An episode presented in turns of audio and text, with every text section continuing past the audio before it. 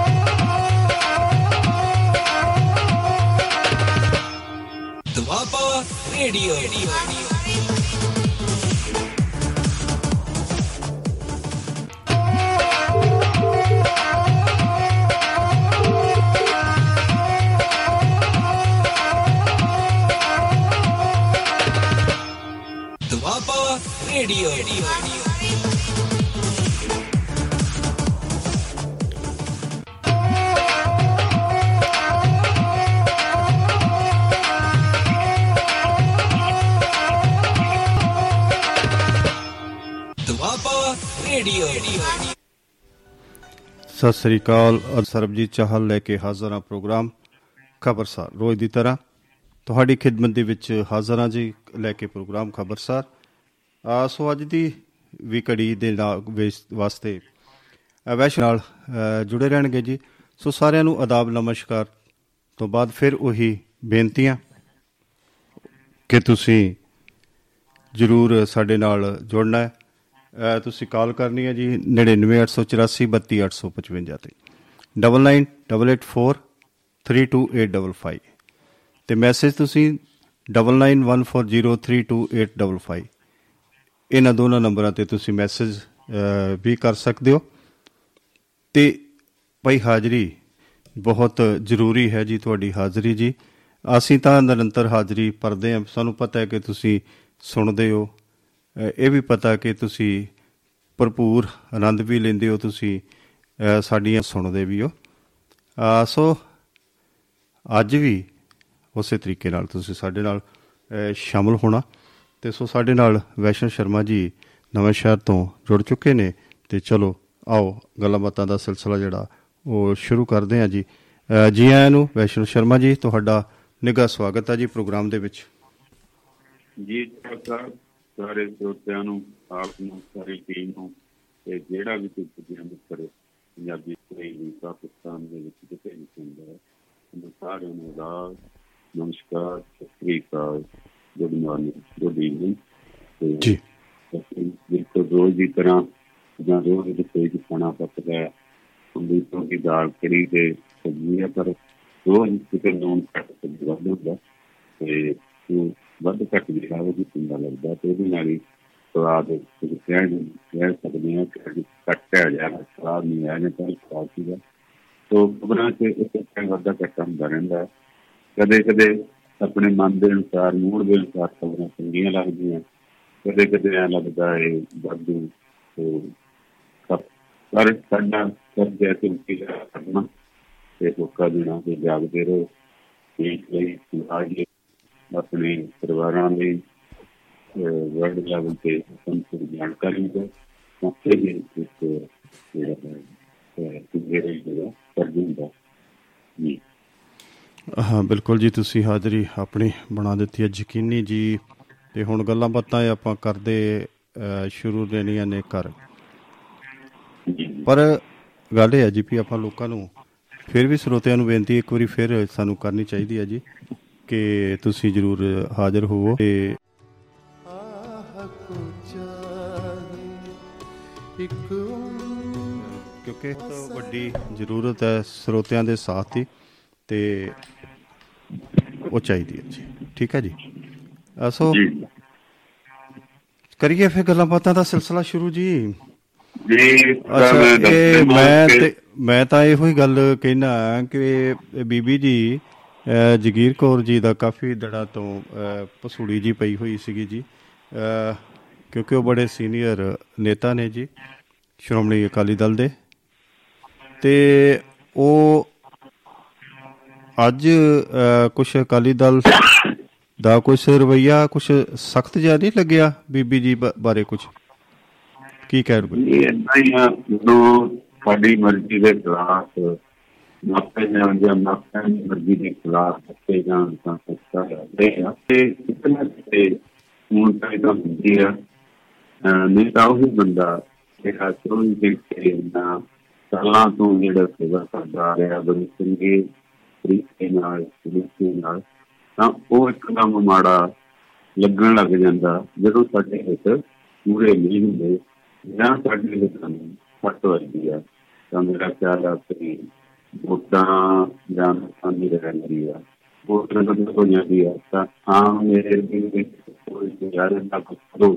ਇਹ ਤਾਂ ਕਰਨ ਦਾ ਕੰਮ ਖਰਾਬ ਜਾਂ ਕਿਤਾ ਕਿਸੇ ਦੀ ਪਾਈ ਰੱਖਦਾ ਜਾਂ ਕਿਵੇਂ ਆ ਤਾਂ ਉਹਦੇ ਨਾਲ ਅਹ, ਇਹਨੂੰ ਥੋੜਾ ਤਕਲੀਫ ਕੋਈ ਨਾ ਕੋਈ ਸਖਤ ਦੇ ਲੈਣੀ ਪੈਂਦੇ ਆ ਤੇ ਲੈਂਦੇ ਵੀ ਆ। ਅੱਗੇ ਸਮਾਂ ਆ ਕਿ ਕਿਹੜਾ ਕਿਹਦੇ ਨਾਲ ਸਮਝ ਸਾਥ ਕਰਦਾ ਤੇ ਕਿਹੜਾ ਕਿਹਦੇ ਨਾਲ ਸਮਾਂ ਜਿਹੜਾ ਵਿਰੋਧ ਕਰਦਾ ਤੇ ਉਹਨੂੰ ਥੱਲੇ ਲਿਆਂਦੇ ਨੂੰ ਉੱਪਰ ਚੜਾਉਂਦਾ ਦੇਖੋ ਤੇ ਪਤਾ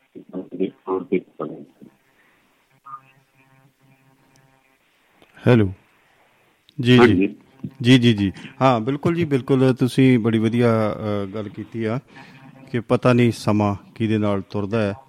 ਅਸੋ ਮੈਨੂੰ ਲੱਗ ਰਿਹਾ ਕਿ ਤੁਹਾਡੇ ਵੱਲ ਨਾ ਥੋੜਾ ਜਿਹਾ ਕੁਝ ਨੈਟਵਰਕ ਦੀ ਸਮੱਸਿਆ ਮੈਨੂੰ ਲੱਗ ਰਹੀ ਆ। ਉਹ ਆਵਾਜ਼ ਵੀ ਸ਼ਾਇਦ ਲੱਗੇ। ਤੁਹਾਡੇ ਕੋਈ ਰੇਡੀਓ ਵਗੈਰਾ ਤਾਂ ਨਹੀਂ ਲੱਗਾ ਜੀ? ਨਹੀਂ ਲਾਇਆ ਜੀ। ਮੈਂ ਲਾਈਟ ਤੁਸੀਂ ਕਰਦੇ ਹਾਂ ਫਿਰ ਨਹੀਂ ਨਹੀਂ ਨਹੀਂ ਕੋਈ ਗੱਲ ਨਹੀਂ ਕੋਈ ਨਹੀਂ ਤੁਸੀਂ ਕਿਹੜੇ ਕੋਈ ਨਹੀਂ ਦੇਖੋ ਜੇ ਤੁਸੀਂ ਦੂਸਰੀ ਲਾਈਨ ਤੇ ਆ ਕੇ ਜੇ ਹੋ ਸਕਦਾ ਤੇ ਥੋੜਾ ਬਹੁਤਾ ਤੇ ਉਹ ਗੱਲਬਾਤ ਆ ਚੀ ਚੀ ਦੀ ਆਵਾਜ਼ ਵਿੱਚ ਮਤਲਬ ਥੋੜੀ ਜਿਹੀ ਨੋਇਸ ਬਹੁਤ ਆ ਰਿਹਾ ਜੀ। ਬਸ ਬਿਨਾਂ ਵਜ੍ਹਾ ਜਾ ਰਿਹਾ ਮੈਂ ਲਾਈਨ ਦੇ ਆ ਚਲੋ ਕੋਈ ਨਹੀਂ ਤੁਸੀਂ ਤਦ ਤੱਕ ਦੂਸਰੀ ਲਾਈਨ ਦੇ ਉੱਤੇ ਵੈਸ਼ਨੂ ਸ਼ਰਮਾ ਜੀ ਕਨੈਕਟ ਹੁੰਦੇ ਨੇ ਜੀ। ਸੋ ਇਵੇਂ ਹੀ ਹੈ ਵੀ ਜਿਵੇਂ ਬੜੇ ਬੜੇ ਵੱਡੇ ਨੇਤਾ ਵੀ ਕਈ ਵਾਰੀ ਅਹ ਬਸ ਹੋ ਜਾਂਦੇ ਨੇ ਜੀ ਕਈ ਵਾਰੀ ਅਹ, ਬ- ਪੈਦਾ ਹੋ ਜਾਂਦੇ ਨੇ। ਅਹ ਬੀਬੀ ਜੀ ਲਿਫਾਫਾ ਕਲਚਰ ਦੇ ਅਹ, ਖਿਲਾਫ ਚ ਬੋਲੇ ਸੀਗੇ ਕਿ ਜਿਹੜਾ ਅਹ, ਪ੍ਰਧਾਨ ਹੈ ਉਹ ਲਿਫਾਫਿਆਂ ਚੋਂ ਨਿਕਲਦਾ ਤੇ 9 ਸਤੰਬਰ ਨੂੰ ਜਿਹੜੀ ਹੈਗਾ ਪ੍ਰਧਾਨ ਦੀ ਜਿਹੜੀ ਚੋਣ ਆ ਉਹਦੇ ਵਾਸਤੇ ਬੀਬੀ ਜੀ ਕਹਿੰਦੀ ਕਿ ਮੈਂ ਤੇ ਮੈਂ ਬੇਜੇਦਾ ਮੈਂ ਜ਼ਰੂਰ ਅਹ, ਚੋਣ ਲੜਨੀ ਆ ਤੇ ਮੈਨੂੰ ਅਹ, ਹੋਰ ਕੋਈ ਪਸੰਦ ਨਹੀਂ ਆ ਤੇ ਜੇ ਚੋਣ ਵੀ ਮੈਂ ਨਹੀਂ ਲੜਨੀ ਨਿਕਲਾਂ ਤੇ ਸ਼ਾਇਦ ਮੈਂ ਹੀ ਨਿਕਲਾਂ। ਤੇ ਹੋਰ ਜਿਹੜੀ ਆ ਵੀ ਉਹਨਾਂ ਦਾ ਵਿਚਾਰ ਵਟਾਂਦਰਾ ਇਹੋ ਹੀ ਆ ਜੀ। ਅਹ, ਸੋ ਅੱਜ ਵੀ ਥੋੜਾ ਜਿਹਾ ਅਕਾਲੀ ਦਲ ਦਾ ਸਖ਼ਤ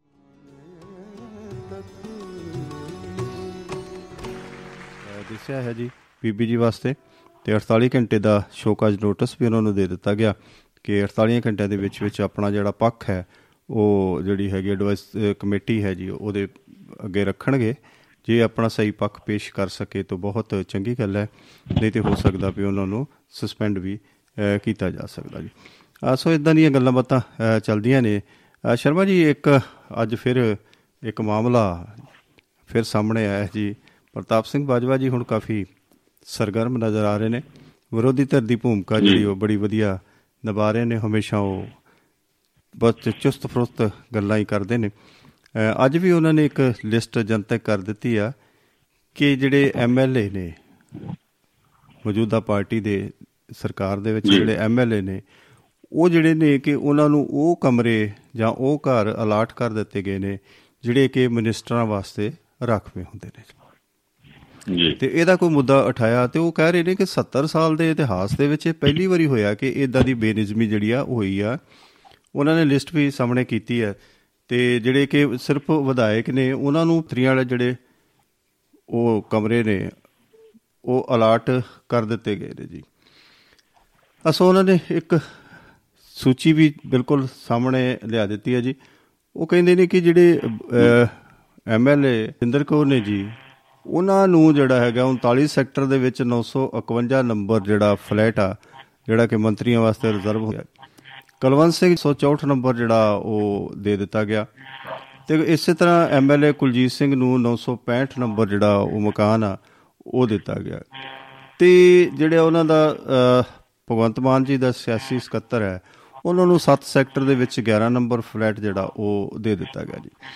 ਤੇ ਇਹ ਜਿਹੜਾ ਕਿ ਉਹਨਾਂ ਨੇ ਕਿਹਾ ਕਿ ਇਹ ਅੱਜ ਸੰਵਿਧਾਨ ਦੀ ਬੜੀ ਉਲੰਘਣਾ ਹੋਈ ਆ ਤੇ ਇਹਦੇ ਵਿੱਚ ਬੜੀਆਂ ਬੜੀਆਂ ਬੇਨਿਜ਼ਮੀਆਂ ਪਾਈਆਂ ਗਈਆਂ ਨੇ। ਕਦੇ ਇਤਿਹਾਸ ਵਿੱਚ ਇਹੋ ਜਿਹਾ ਨਹੀਂ ਸੀ ਹੋਇਆ। ਤੇ ਦੂਜੇ ਪਾਸੇ ਜੇ ਆਪਾਂ ਇਹ ਦੇਖੀਏ ਜੀ। ਹਾਂਜੀ ਹਾਂਜੀ ਆਵਾਜ਼ ਆ ਰਹੀ ਆ? ਹੈਲੋ। ਹਾਂਜੀ ਹਾਂਜੀ ਆਵਾਜ਼। ਆਵਾਜ਼ ਆ ਰਹੀ ਹੈ ਤੁਹਾਡੇ ਕੋਲ? ਹੁਣ ਤਾਂ ਆ ਰਹੀ ਹੈ ਵਿੱਚ ਕੁੱਟਲੀ ਹੋਈ ਆ ਪਤਾ ਨਹੀਂ ਮੇਰੇ ਖਿਆਲ ਚ ਕੋਈ ਨੈਟਵਰਕ ਦੇ ਵਿੱਚ ਤੁਹਾਡੇ ਸਮੱਸਿਆ ਇਧਰ ਲੱਗ ਰਹੀ ਹੈ ਕਿ ਆਵਾਜ਼ ਜਿਹੜੀ ਪੂਰੀ ਤਰ੍ਹਾਂ ਸਾਫ਼ ਨਹੀਂ ਆ ਰਹੀ। ਮੇਰੀ ਤੁਹਾਡੇ ਕੋਲ ਸਾਫ਼ ਪਹੁੰਚ ਰਹੀ ਹੈ ਹਾਂ ਬਿਲਕੁਲ ਤੁਹਾਡੀ ਤਾਂ ਕਲੀਅਰ ਨਹੀਂ ਹੋ ਗਈ ਹਾਂ ਤਾਂ ਇਸੇ ਤਰ੍ਹਾਂ ਸਮੱਸਿਆ ਕੁਝ ਲੱਗ ਰਹੀ ਆ ਤੇ ਥੋੜੀ ਜਿਹੀ ਲੱਗ ਵੀ ਜ਼ਿਆਦਾ ਹੀ ਰਹੀ ਆ ਕੋਈ ਸਮਝ ਬਾਹਰ ਦੀ ਗੱਲ ਹੋਈ ਆ ਕਿ ਇੱਥੇ ਮੇਰੇ ਕੋਲ ਬਿਲਕੁਲ ਠੀਕ ਠਾਕ ਚੱਲ ਰਿਹਾ। ਇੱਧਰ ਹੀ ਤੁਹਾਡੇ ਵੱਲ ਕੋਈ WhatsApp ਵੀ ਨਹੀਂ ਠੀਕ ਤਾਂ ਫਿਰ ਪਿਛਲੇ ਤੇ ਚਲੇ ਜਾਂਦੇ ਨਹੀਂ ਨਹੀਂ ਨਹੀਂ ਚਲੋ ਕੋਈ ਗੱਲ ਨਹੀਂ ਬਾਰ ਬਾਰ ਚੈਨਲ ਥੋੜੇ ਬਦਲੀ ਜਾਣੇ ਕੋਈ ਗੱਲ ਨਹੀਂ ਜੀ ਵੇਖ ਲਓ।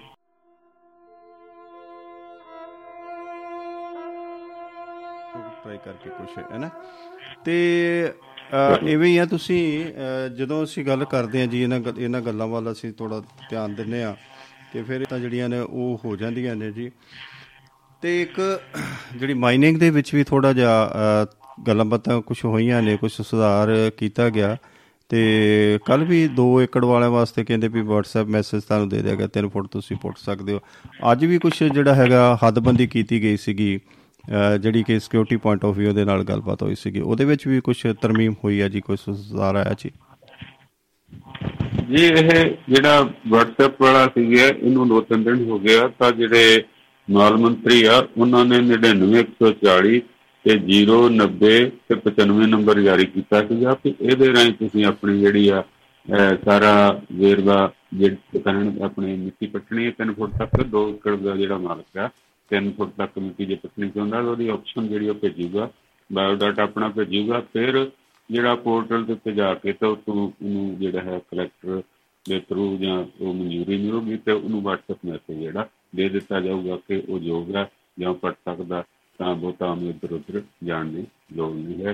ਸੋ ਸਾਰਾ ਤਾਂ ਕੀਤਾ ਹੈ ਕੰਮ, ਪਰ ਥੋੜਾ ਫਿਰ ਵੀ ਕਿਸਾਨਾਂ ਨੂੰ ਇੱਥੇ ਤੱਕ ਪਹੁੰਚਣ ਦਾ ਥੋੜਾ ਤਜਰਬੇ ਦੇ ਨਾਲ ਜਿਹੜਾ ਸੌਖਾ ਹੋ ਜਾਊਗਾ, ਹਾਲ ਦੀ ਘੜੀ ਇਹ ਆਪਸ਼ਨ ਚੰਗੀ ਹੈ ਲੋਕਾਂ ਦੇ ਕਿਸਾਨਾਂ ਲਈ ਕਿ ਚੱਕਰਾਂ 'ਚ ਜਾਂ ਅਫਸਰ ਚਾਹੀਦੇ ਪੈਸੇ ਦੇ ਕੇ ਜਾਂ ਕਿਸੇ ਤਰ੍ਹਾਂ ਕੰਮ ਨਾ ਕਰਾਉਣਾ ਪਵੇ ਤਾਂ ਵਧੀਆ ਗੱਲ ਹੈ ਪਾਰਦਰਸ਼ਤਾ ਵੀ ਇਹਦੇ 'ਚ ਹੋਊਗੀ। ਆ ਫਿਰ ਕਿਤੇ ਨਾ ਕਿਤੇ ਮੁਸ਼ਕਲ ਤੁਹਾਡੇ ਆ ਰਹੀ ਹੈ ਜੀ। ਸੋ ਆ ਤੁਸੀਂ ਸਿੱਧੀ ਤੁਸੀਂ ਲਾਈਨ ਤੇ ਜਰੂਰ ਆਓ ਜੀ। ਆ ਸੋ ਇਸ ਤਰ੍ਹਾਂ ਲਾਈਨ ਤੇ ਤੁਸੀਂ ਦੁਆਬਾ ਰੇਡੀਓ ਦੀ ਸਾਡੀ ਇਸ ਜਿਹੜੀ ਲਾਈਨ ਆ ਜੀ ਡਾਇਰੈਕਟ ਲਾਈਨ ਦੇ ਉੱਤੇ 99884 32855 ਤੇ ਤੁਸੀਂ ਅ, ਆਓ ਜੀ ਕਿਉਂਕਿ ਜਦੋਂ ਵੀ ਕੋਈ WhatsApp ਤੇ ਤੁਸੀਂ ਗੱਲ ਕਰਦੇ ਹੋ WhatsApp ਤੇ ਕੋਈ ਮੈਸੇਜ ਆ ਜਾਵੇ WhatsApp ਤੇ ਕੋਈ ਹੋਰ ਅ, ਗੱਲ ਹੋ ਜਾਂਦਾ ਆ। ਸੋ ਅ, ਨਹੀਂ ਜੀ ਤੁਸੀਂ ਅ, ਫਿਰ ਦੂਸਰੇ ਨੰਬਰ ਤੇ ਕਾਲ ਕਰ ਰਹੇ ਹੋ ਜੀ ਭਾਈ ਸਾਹਿਬ ਜੀ ਤੁਸੀਂ 99884 32855 ਤੇ ਕਾਲ ਕਰੋ ਜੀ ਜਨਾਬ। ਮੈਂ ਇਧਰੋਂ ਤੁਹਾਨੂੰ ਕਰਦਾ ਜੀ ਅ, ਸੋ ਅੱਜ ਕੁਛ ਇਸੇ ਤਰ੍ਹਾਂ ਹੀ ਚੱਲੀ ਜਾਂਦਾ ਜੀ ਸ਼ਰਮਾ ਜੀ ਚਲੋ ਮੈਂ ਇਧਰੋਂ ਕਰਦਾ ਤੁਹਾਨੂੰ ਜੀ ਫੋਨ ਤੇ ਤੁਸੀਂ ਅ, ਮੇਰਾ ਫੋਨ ਜਿਹੜਾ ਉਹ ਚੁੱਕ ਲਿਓ ਤੁਹਾਡੇ ਰਾਹੀਂ ਡਾਇਲ ਕੀਤਾ ਗਿਆ ਨੰਬਰ ਇਸ ਵੇਲੇ ਵਿਅਸਤ ਹੈ कृपा करके कुछ समय बाद कोशिश करो आपके द्वारा डायल किया गया नंबर अभी व्यस्त है कृपया कुछ समय ਸੋ ਬਹੁਤ ਮੁਸ਼ਕਲ ਆ ਰਹੀ ਹੈ ਕਿ ਨੈਟਵਰਕ ਨਾ ਹੋਣ ਕਰਕੇ ਥੋੜੀ ਮੁਸ਼ਕਲ ਤੁਹਾਡੇ ਰਾਹੀਂ ਡਾਇਲ ਕੀਤਾ ਗਿਆ ਆ ਸ਼ਰਮਾ ਜੀ ਤੁਸੀਂ ਉਧਰ ਮੇਰੇ ਨੰਬਰ ਤੇ ਤੁਸੀਂ ਡਾਇਰੈਕਟ ਲਾਈਨ ਤੇ ਡਾਇਲ ਕਰੋ ਜੀ। ਤਾਂ ਹੀ ਗੱਲ ਬਣਨੀ ਹੈ ਜੀ। ਹੂੰ। ਆ ਇਹ ਵੀ ਇੱਕ ਪਿੱਛੇ ਜੇ ਇੱਕ ਕੇਸ ਹੋਇਆ ਸੀ ਕਿ ਇਧਰ ਹਰੀਕੇ ਪਤਨ ਦੇ ਵਿੱਚ ਤਰਨਤਾਰਨ ਦੇ ਵਿੱਚ ਕਿ ਇੱਕ ਪਤੀ ਪਤਨੀ ਦੀ ਮੌਤ ਹੋ ਗਈ ਸੀਗੀ। ਉਹਨਾਂ ਨੂੰ ਕਤਲ ਕਰ ਦਿੱਤਾ ਗਿਆ ਸੀਗਾ ਜੀ। ਤੇ ਉਹਦਾ ਪਰਦਾਫਾਸ਼ ਹੋ ਗਿਆ। 19 20 ਅਕਤੂਬਰ ਦੀ ਰਾਤ ਅ, ਸਮੇਂ ਜਿਹੜਾ ਉਹ ਕਤਲ ਹੋਇਆ ਸੀਗਾ। ਤੇ ਉਹ ਉਹਨਾਂ ਦੀ ਨੂੰਹ ਦੀ ਹੀ ਸਾਜ਼ਿਸ਼ ਸੀ। ਉਹਨਾਂ ਦੀ ਨੂੰਹ ਨੇ ਹੀ ਉਹਨਾਂ ਦਾ ਕਤਲ ਕਰਵਾ ਦਿੱਤਾ।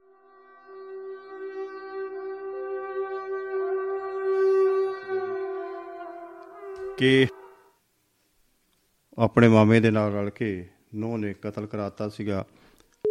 ਤੇ ਉਹ ਮੁਸ਼ਕਲ ਫਿਰ ਆ ਰਹੀ ਹੈ ਜੀ। ਅਹ ਵੈਸ਼ਨੋ ਸ਼ਰਮਾ ਜੀ ਅਹ ਤੁਹਾਡੀ ਨੈਟਵਰਕ ਦੇ ਵਿੱਚ ਦਿੱਕਤ ਅਹ, ਹੋ ਰਹੀ ਹੈ ਜੀ। ਸੋ ਮੈਂ ਦੁਬਾਰਾ ਫਿਰ ਉਹਨਾਂ ਨੂੰ ਕਾਲ ਕਰਕੇ ਦੇਖਦਾ ਜੀ।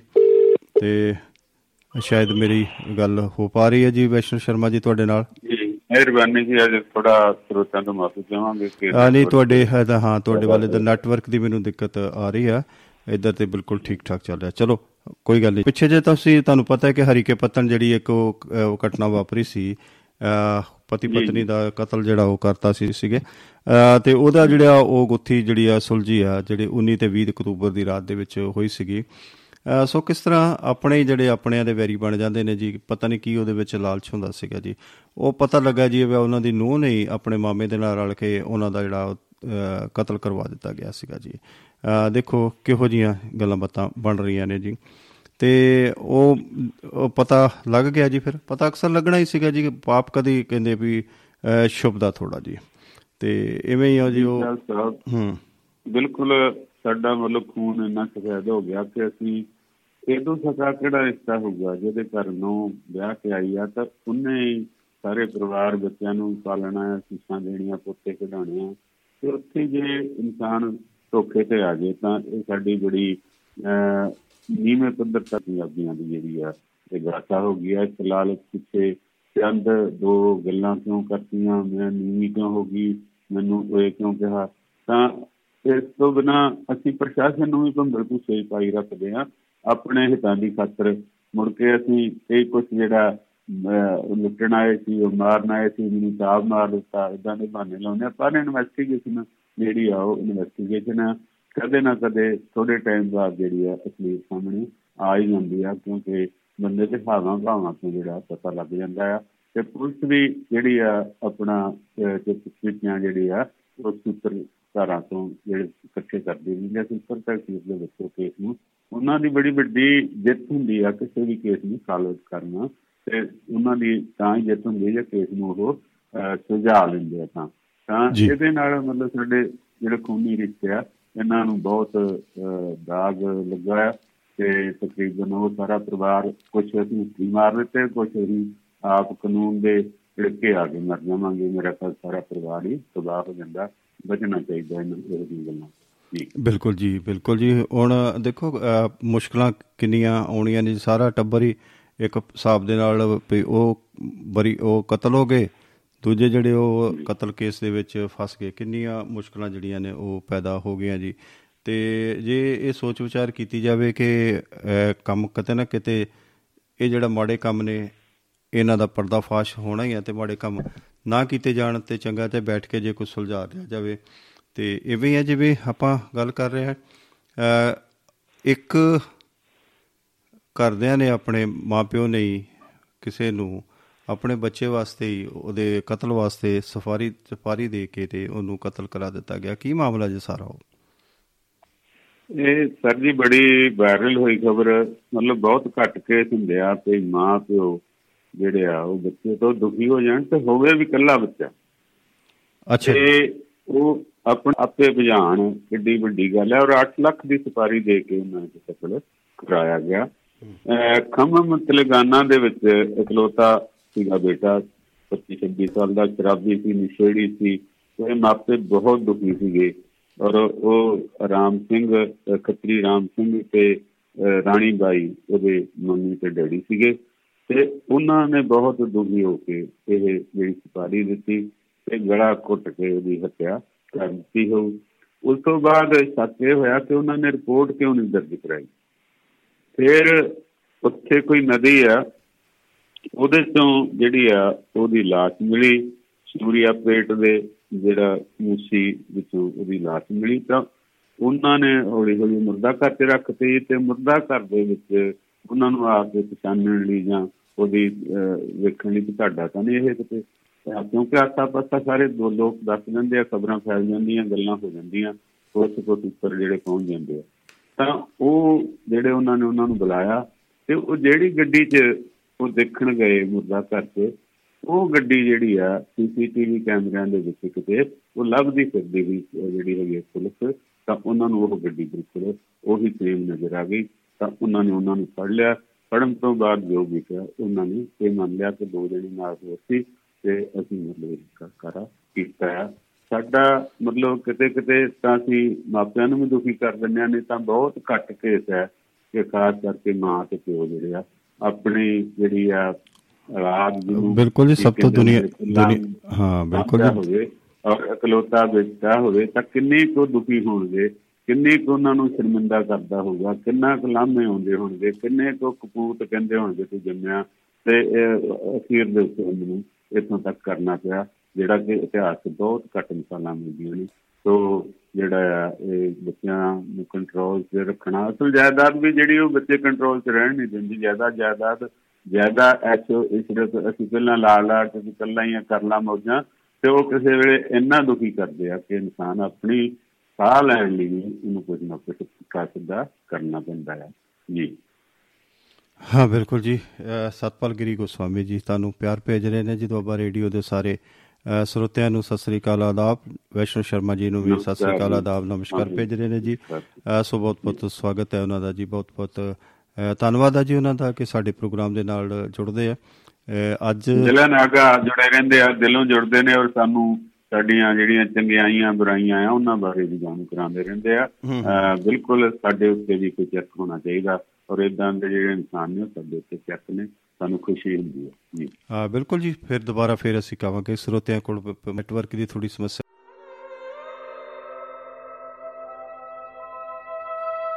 ਪ੍ਰੋਗਰਾਮ ਦੇ ਵਿੱਚ ਨਿਰੰਤਰਤਾ ਜਿਹੜੀ ਆ ਉਹ ਨਹੀਂ ਸੀ ਪਾਈ ਗਈ।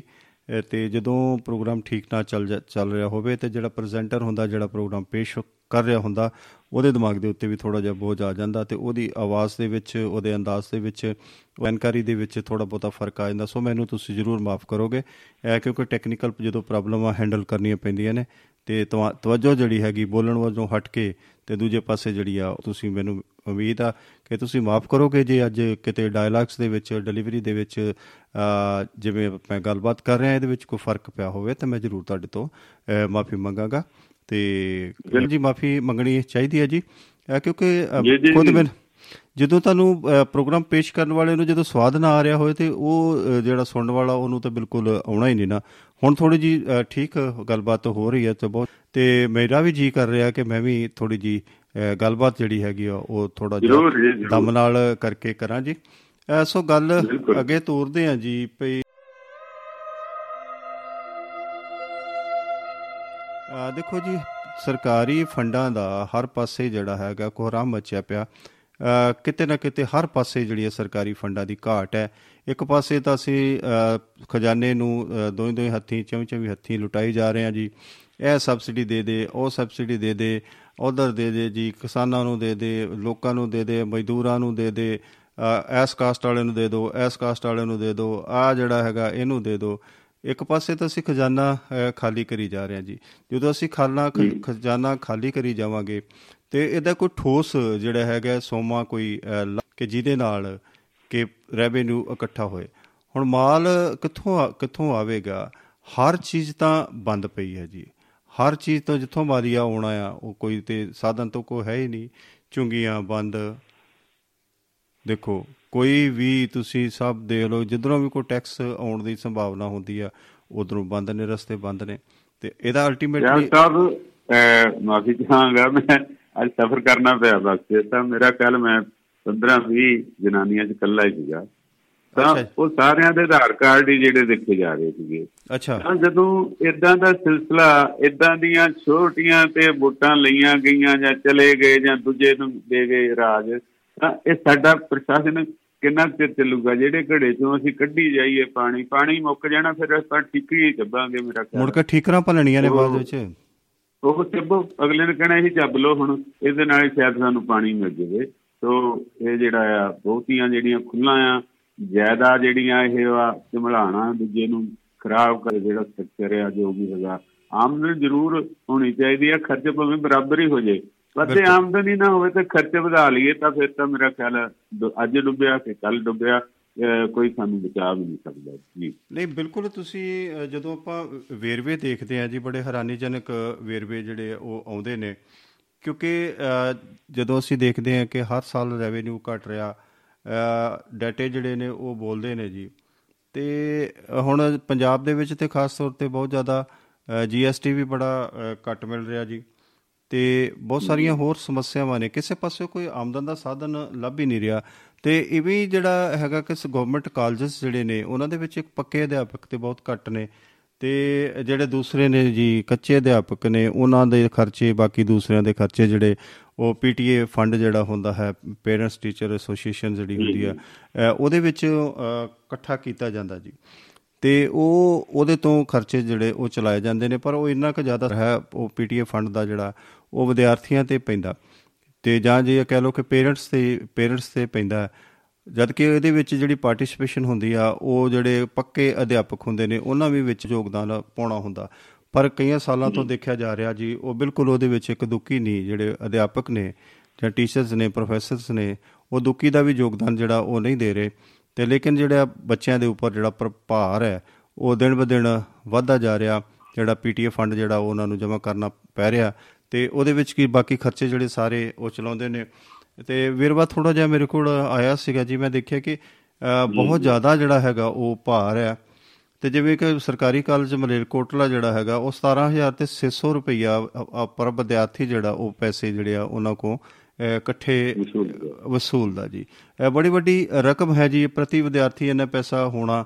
ਤੇ ਜਿਹੜਾ ਸਰਕਾਰੀ ਕਾਲਜ ਟੂਡੀ ਕੇ ਉਹ ਉਹ 3800 ਤਲਵਾੜਾ ਜਿਹੜਾ ਹੈ 2500 ਮੰਡੀ ਗੋਬਿੰਦਗੜ੍ਹ ਜਿਹੜਾ ਉਹ 6000 ਰੁਪਈਆ ਜਿਹੜਾ ਤੇ ਰੋਪੜ ਦਾ ਜਿਹੜਾ ਕਾਲਜ ਆ ਉਹ 4500 ਰੁਪਈਆ ਜਿਹੜਾ ਇਵੇਂ ਇਕੱਠਾ ਉਹ ਕਰਦਾ ਜੀ।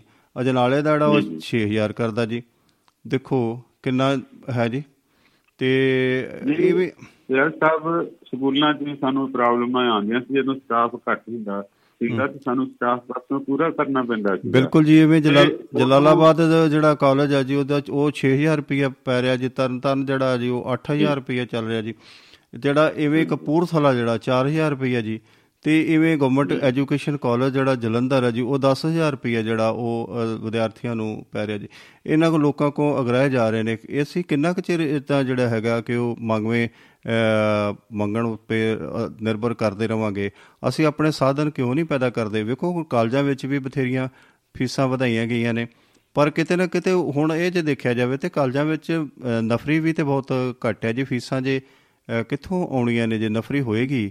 ਬਿਲਕੁਲ। ਤੇ ਹਾਂਜੀ ਜੀ ਮੈਂ। ਵੀ ਇਹੀ ਗੱਲ ਕਹਾਂਗਾ ਕਿ ਦੇਖੋ ਜਦੋਂ ਮੁੰਡਾ ਕਮਾਉਂਦਾ ਹਲ ਵਾਹੁੰਦਾ ਖੇਤੀ ਹੁੰਦੀ ਉਪਜ ਹੁੰਦੀ ਆ ਤਾਂ ਉਦੋਂ ਤਾਂ ਮੁੰਡੇ ਦੇ ਵੱਲ ਧਿਆਨ ਨਹੀਂ ਦਿੱਤਾ ਜਾਂਦਾ ਉਹਦੇ ਖਾਣ ਪੀਣ ਦਾ।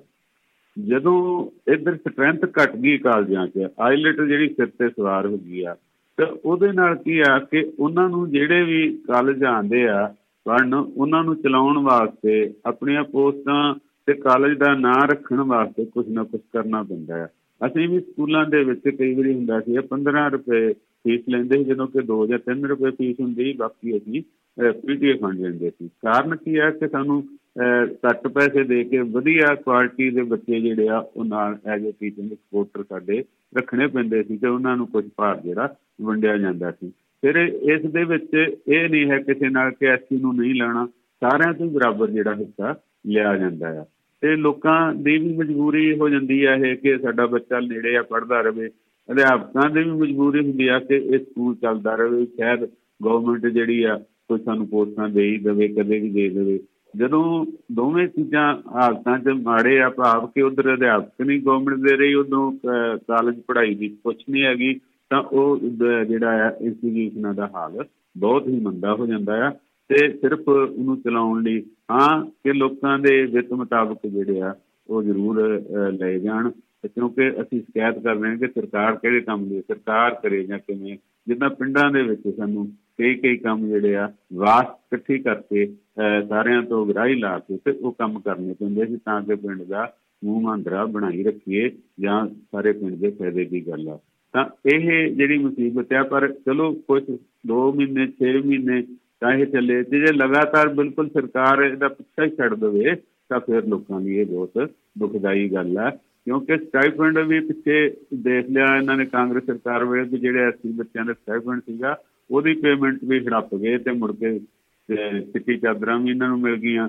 ਤੇ ਉਹ ਬੜਾ ਅਹ, ਘਪਲਾ ਤੁਹਾਡੇ ਸਾਹਮਣੇ ਆਇਆ। ਤਾਂ ਇਦਾਂ ਦੇ ਕੰਮ ਜਿਹੜੇ ਆ ਹਰ ਕੋਈ ਚਾਹੁੰਦਾ ਕਿ ਪਹਿਲਾਂ ਮੈਨੂੰ ਫ੍ਰੀ 'ਚ ਸਾਰਾ ਕੁਝ ਮਿਲਦਾ ਸੀ ਮੈਨੂੰ ਹਜੇ ਵੀ ਮਿਲੇ। ਪਰ ਆ ਜਿਹੜੀਆਂ ਮਜਬੂਰੀਆਂ ਨੇ ਕਾਲਜ ਚਲਾਉਣ ਦੀਆਂ ਜਾਂ ਕਲਾਸਾਂ ਚਲਾਉਣ ਦੀਆਂ ਜਾਂ ਉਹਨੂੰ ਇੰਸਟੀਟਿਊਸ਼ਨ ਨੂੰ ਚਲਾਉਣ ਦੀਆਂ ਇਹ ਹੋਰ ਤਰ੍ਹਾਂ ਨਹੀਂ ਨੇ ਹਾਂ ਥੋੜੇ ਜਿਹੇ ਗਵਰਨਮੈਂਟ ਹੀ ਜਿਹੜੇ ਆ ਜੈਨਨ ਥੋੜਾ ਉਹਨਾਂ ਦੀ ਅੱਧੀ ਮਦਦ ਕਰੇ ਤੇ ਥੋੜ੍ਹਾ ਜਿਹੜੇ ਆ ਥੋੜਾ 50 ਰੁਪਇਆ ਜਿਹੜਾ ਆ ਉਹ ਕੋਈ ਪੀਟੀਏ ਗੋਟਾ ਅਹ, ਕਿਸੇ ਨੂੰ ਤਕਲੀਫ ਨਹੀਂ ਦਿੰਦਾ। ਜਦੋਂ ਹਜ਼ਾਰਾਂ 'ਚ ਗੱਲ ਪਹੁੰਚ ਜਾਂਦੀ ਹੈ ਤਾਂ ਜ਼ਰੂਰ ਇਹ ਗੱਲ ਅਹ, ਦੁਖਦੀ ਆ ਕਿ ਲੋਕਾਂ 'ਚ ਇਨਕਲਾਬ ਲਿਆਉਣਾ ਆ ਲੋਕਾਂ ਨੂੰ ਫ੍ਰੀ ਦੀ ਇਹਨਾਂ ਨੇ ਸਿੱਖਿਆ ਦੇਣੀ ਆ ਦਿੱਲੀ ਮਾਡਲ ਲਾਗੂ ਕਰਨਾ ਆ ਤੇ ਆਹ ਹਾਲਤ ਨਾਲ ਸਾਡੇ ਬੱਚੇ ਅੱਜ ਪੜ ਰਹੇ ਆ ਤੇ ਕੱਲ ਨੂੰ ਜਦੋਂ ਬੁਰਾ ਹਾਲ ਨਾ ਹੋਵੇ। ਜੀ।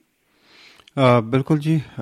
ਇਵੇਂ ਪੰਜਾਬ ਵਿੱਚ ਪੰਜਾਬੀ ਨੂੰ ਪ੍ਰਫੁੱਲਤ ਕਰਨ ਵਾਸਤੇ ਬਹੁਤ ਸਾਰੇ ਕਦਮ ਚੁੱਕੇ ਜਾ ਰਹੇ ਨੇ ਜੀ। ਇਵੇਂ ਹੀ ਜਿਹੜਾ ਹੈਗਾ ਅ, ਸਰਬ ਭਾਰਤੀ ਪੰਜਾਬੀ ਕਾਨਫਰੰਸ ਦਾ ਆਯੋਜਨ ਕੀਤਾ ਗਿਆ। ਡਾਕਟਰ ਇੰਦਰਬੀਰ ਸਿੰਘ ਨਿੱਜਰ ਤੇ ਉਹਨਾਂ ਨੇ ਪ੍ਰਧਾਨਗੀ ਕੀਤੀ ਹੈ ਵਾਈਸ ਚਾਂਸਲਰ ਜਿਹੜੇ ਪਟਿਆਲਾ ਯੂਨੀਵਰਸਿਟੀ ਦੇ ਉਹਨਾਂ ਨੇ ਵੀ ਇਹਦੇ ਵਿੱਚ ਜਿਹੜਾ ਹੈਗਾ ਮੇਨ ਪ੍ਰਧਾਨਗੀ ਮੰਡਲ ਦੇ ਵਿੱਚ ਉਹ ਰਹੇ ਨੇ। ਤੇ ਗੱਲਾਂ ਬਾਤਾਂ ਇਹਨਾਂ ਨੇ ਬੜੀਆਂ ਕੀਤੀਆਂ ਨੇ ਜੀ ਕਹਿੰਦੇ ਨੇ ਕਿ ਸਾਰਾ ਕੰਮ ਜਿਹੜਾ ਉਹ ਪੰਜਾਬੀ ਵਿੱਚ ਅ, ਹੋਣਾ ਚਾਹੀਦਾ। ਤੇ ਇੱਥੋਂ ਤੱਕ ਇਹ ਵੀ ਗੱਲ ਕਹਿ ਦਿੱਤੀ ਆ ਕਿ ਜਿਹੜੇ ਪੰਜਾਬੀ ਜਿਹਦਾ ਅ, ਪੰਜਾਬੀ ਦਾ ਪੱਧਰ ਜਿਹਦਾ ਉੱਚਾ ਹੋਏਗਾ ਉਹਨਾਂ ਨੂੰ ਹੀ ਸਰਕਾਰੀ ਨੌਕਰੀਆਂ ਜਿਹੜੀਆਂ ਉਹ ਦਿੱਤੀਆਂ ਜਾਣਗੀਆਂ। ਤੇ ਇਹ ਅ, ਤੁਸੀਂ ਅ, ਕੀ ਸਮਝਦੇ ਹੋ ਕਿ ਪੰਜਾਬੀ ਦੀ ਪ੍ਰਫੁੱਲਤਾ ਵਾਸਤੇ ਅ, ਚੰਗੀ ਗੱਲ ਹੈ? ਅਹ ਜਦੋਂ ਅਸੀਂ ਨੈਸ਼ਨਲ ਲੈਵਲ ਤੇ ਦੇਖਦੇ ਹਾਂ ਤਾਂ ਫਿਰ ਤਾਂ ਇਹ ਗੱਲ ਤਕਲੀਫ ਦਿੰਦੀ ਆ। ਪਿੱਛੇ ਗਵਰਨਮੈਂਟਾਂ ਨੇ ਇਹ ਕਰਕੇ ਜੇ ਪੰਜਾਬ ਨੌਕਰੀ ਕਰਨੀ ਹੈ ਸਟੇਟ ਵਾਲੀ ਤਾਂ ਉਹ ਦਸਵੀਂ ਪੱਧਰ ਪੰਜਾਬੀ ਪਾਸ ਹੋਵੇ। ਪਰ ਜਦੋਂ ਉਹ ਬੱਚਾ 25 30 ਸਾਲ ਦਾ ਹੁੰਦਾ ਆ ਤਾਂ ਜਦੋਂ ਉਹ ਪ੍ਰਾਈਵੇਟ ਪੇਪਰ ਭਰਦਾ ਤਾਂ ਟੀਚਰਾਂ ਨੂੰ ਰਹਿਮ ਆ ਜਾਂਦਾ ਉਹਦੇ ਤਰਲੇ ਮਿੰਤਾਂ ਦੇਖ ਕੇ ਉਹਦੇ ਬਾਲ ਬੱਚੇ ਦੇਖ ਕੇ ਉਹਨੂੰ ਪਾਸ ਕਰ ਦਿੰਦੇ ਸੀਗੇ। ਉਹਦੇ ਨਾਲ ਉਹਦੀ ਜਿਹੜੀ ਲੈਂਗੁਏਜ ਦੀ ਕਮਜ਼ੋਰੀ ਆ, ਉਹ ਸਾਡੀ ਪਬਲਿਕ ਨੂੰ ਤੰਗ ਕਰਦੀ ਆ, ਕਿਉਂਕਿ ਜਿਹੜੀ ਸਟੇਟ ਨੇ ਨੌਕਰੀ ਕਰਨੀ ਆ, ਉਹਦੇ ਨਾਲ ਬੋਲ ਚਾਲ ਜਾਂ ਉਹਨਾਂ ਦੀ ਗੱਲਬਾਤ ਚੰਗੀ ਤਰ੍ਹਾਂ ਸਮਝ ਨਹੀਂ ਸਕਦਾ ਤੇ ਨਾ ਹੀ ਉਹਦੇ ਤੇ ਪੂਰੀ ਜਿਹੜੀ ਹੈ ਪਕੜ ਉਹਦੀ ਹੁੰਦੀ ਆ। ਤਾਂ ਚੰਗੀ ਗੱਲ ਹੈ ਕਿ ਗਵਰਨਮੈਂਟ ਨੇ ਜੇ ਪੰਜਾਬੀ ਲਾਗੂ ਕਰਨੀ ਆ, ਤਾਂ ਉਸੇ ਨੂੰ ਨੌਕਰੀ ਦੇਵੇ ਜਿਹੜਾ ਪਹਿਲੀ ਜਮਾਤ ਤੋਂ ਲੈ ਕੇ 10ਵੀਂ ਤੱਕ ਜਾਂ 12ਵੀਂ ਤੱਕ ਪੰਜਾਬੀ ਪੜ੍ਹਿਆ ਹੋਵੇ।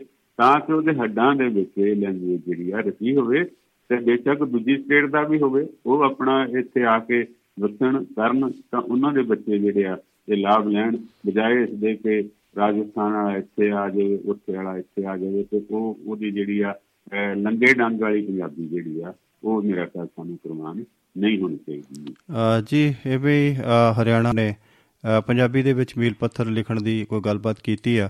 ਤੇ ਜਿਹਦੀ ਕਿ ਸਿਮਰਜ ਅ, ਬਾਕੀਆਂ ਦਾ ਤੇ ਪਤਾ ਨਹੀਂ ਸਿਮਰਨਜੀਤ ਸਿੰਘ ਮਾਨ ਹੋਣਾ ਨੇ ਨਾ ਜ਼ਰੂਰ ਸ਼ਲਾਘਾ ਕੀਤੀ ਆ ਕਿ ਜੇ ਉਹ ਪੰਜਾਬੀ ਦੇ ਵਿੱਚ ਬੋਰਡ ਲਿਖਣ ਤੇ ਬਹੁਤ ਚੰਗੀ ਗੱਲ ਹੈ ਤੇ ਇਹ ਵੀ ਹੈ ਕਿ ਭਾਸ਼ਾ ਵਿਭਾਗ ਪਟਿਆਲਾ ਦੇ ਵਿੱਚ ਵੀ ਆਪਣਾ ਫੰਕਸ਼ਨ ਹੋਇਆ ਜੀ ਅ, ਭਾਸ਼ਾ ਵਿਭਾਗ ਦਾ। ਤੇ ਜਿਹਦੇ ਵਿੱਚ ਕਿ ਮੀਤ ਹੇਅਰ ਜੀ ਹੁਣੀ ਉਹਨਾਂ ਨੇ ਮੰਤਰੀ ਜਿਹੜੇ ਨੇ ਉਹਨਾਂ ਨੇ ਉਹਦੇ ਵਿੱਚ ਸ਼ਮੂਲੀਅਤ ਕੀਤੀ ਹੈ ਜੀ। ਤੇ ਜਿਹੜੀਆਂ 18 ਸਰਵੋਤਮ ਪੁਸਤਕਾਂ ਨੇ ਉਹਨਾਂ ਨੂੰ ਅ, ਪੁਰਸਕਾਰ ਵੀ ਦਿੱਤੇ ਗਏ ਨੇ। ਤੇ ਕਿਤੇ ਨਾ ਕਿਤੇ ਉਹਨਾਂ ਨੇ ਇਹ ਗੱਲ ਕਹੀ ਹੈ ਕਿ ਸਾਨੂੰ ਸਾਡੇ ਜਿਹੜੇ ਬੱਚੇ ਆ ਪਰਿਵਾਰਾਂ ਦੇ ਵਿੱਚ ਅਸੀਂ ਆਪਣੇ ਬੱਚਿਆਂ ਦੇ ਨਾਲ ਪੰਜਾਬੀ ਵਿੱਚ ਅ, ਗੱਲ ਕਰੀਏ ਜੀ। ਤੇ ਦੂਸਰੇ ਪਾਸੇ ਜੇ ਅਸੀਂ ਪੰਜਾਬ ਭਾਸ਼ਾ ਵਿਭਾਗ ਪੰਜਾਬ ਦਾ ਜੇ ਅੰਕੜਾ ਅ, ਛੇੜੀਏ ਜੇ ਗੱਲਬਾਤ ਸੋਚੀਏ ਜੀ ਤੇ ਉਹ ਬਿਲਕੁਲ ਇੱਕ ਮਰੀਜ਼ ਆ ਜੀ ਇਸ ਵੇਲੇ ਅ, ਬਿਲਕੁਲ ਡੈਥ ਬੈੱਡ ਦੇ ਉੱਪਰ ਪਿਆ ਉਹਦੇ ਕੋਲ ਕੋਈ ਵੀ ਆਮਦਨ ਦਾ ਸਾਧਨ ਨਹੀਂ ਕੋਈ ਉਹਨੂੰ ਫੈਸਿਲਿਟੀ ਨਹੀਂ ਅ, ਕਿਸੇ ਤਰ੍ਹਾਂ ਦੇ ਵੀ ਅਸੀਂ ਪੰਜਾਬੀ ਵਾਸਤੇ ਜਿਹੜੇ ਫੰਡ ਨੇ ਉਹ ਬਹੁਤੇ ਜ਼ਿਆਦਾ ਅ, ਨਹੀਂ ਆ। ਅ, ਕਿਉਂਕਿ ਕੰਮ ਜਿਹੜਾ ਪੰਜਾਬੀ ਭਾਸ਼ਾ ਦਾ ਹੈਗਾ ਜੀ ਪ- ਅ, ਭਾਸ਼ਾ ਵਿਭਾਗ ਪੰਜਾਬ ਦਾ ਜਿਹੜਾ ਕੰਮ ਹੈ ਉਹਦੇ ਵਿੱਚ ਇਹ ਹੈ ਕਿ ਪੰਜਾਬੀ ਨੂੰ ਪ੍ਰਫੁੱਲਤ ਕਰਨਾ ਪੰਜਾਬੀ ਦੇ ਵਿੱਚ ਜਿਹੜੀਆਂ ਅੱਛੀਆਂ ਰਚਨਾਵਾਂ ਨੇ ਅੱਛੀਆਂ ਕਿਤਾਬਾਂ ਨੇ ਬਹੁਤ ਸਾਰੀਆਂ ਜਿਹੜੀਆਂ ਸੇਧ ਦੇਣ ਵਾਲੀਆਂ ਕੁਝ ਕਿਤਾਬਾਂ ਨੇ ਅ, ਉਹਨਾਂ ਨੂੰ ਅ, ਲੋਕਾਂ ਤੱਕ ਪਹੁੰਚਾਉਣਾ ਤੇ ਕੁਝ ਖੋਜ ਕਾਰਜ ਜਿਹੜੇ ਨੇ ਪੰਜਾਬੀ ਦੇ ਉੱਪਰ ਖੋਜ ਕਾਰਜ ਕਰਨੇ। ਪਰ ਕਿਤੇ ਨਾ ਕਿਤੇ ਜਾ ਕੇ ਜੇ ਆਪਾਂ ਵੇਖਦੇ ਹਾਂ ਜੀ ਹੈਰਾਨੀਜਨਕ ਅ, ਤੱਥ ਜਿਹੜੇ ਨੇ ਉਹ ਸਾਹਮਣੇ ਆਏ ਨੇ ਜੀ। ਕਿ ਇੰਨਾ ਬੁਰਾ ਹਾਲ ਆ ਜੀ ਭਾਸ਼ਾ ਵਿਭਾਗ ਪੰਜਾਬ ਦਾ।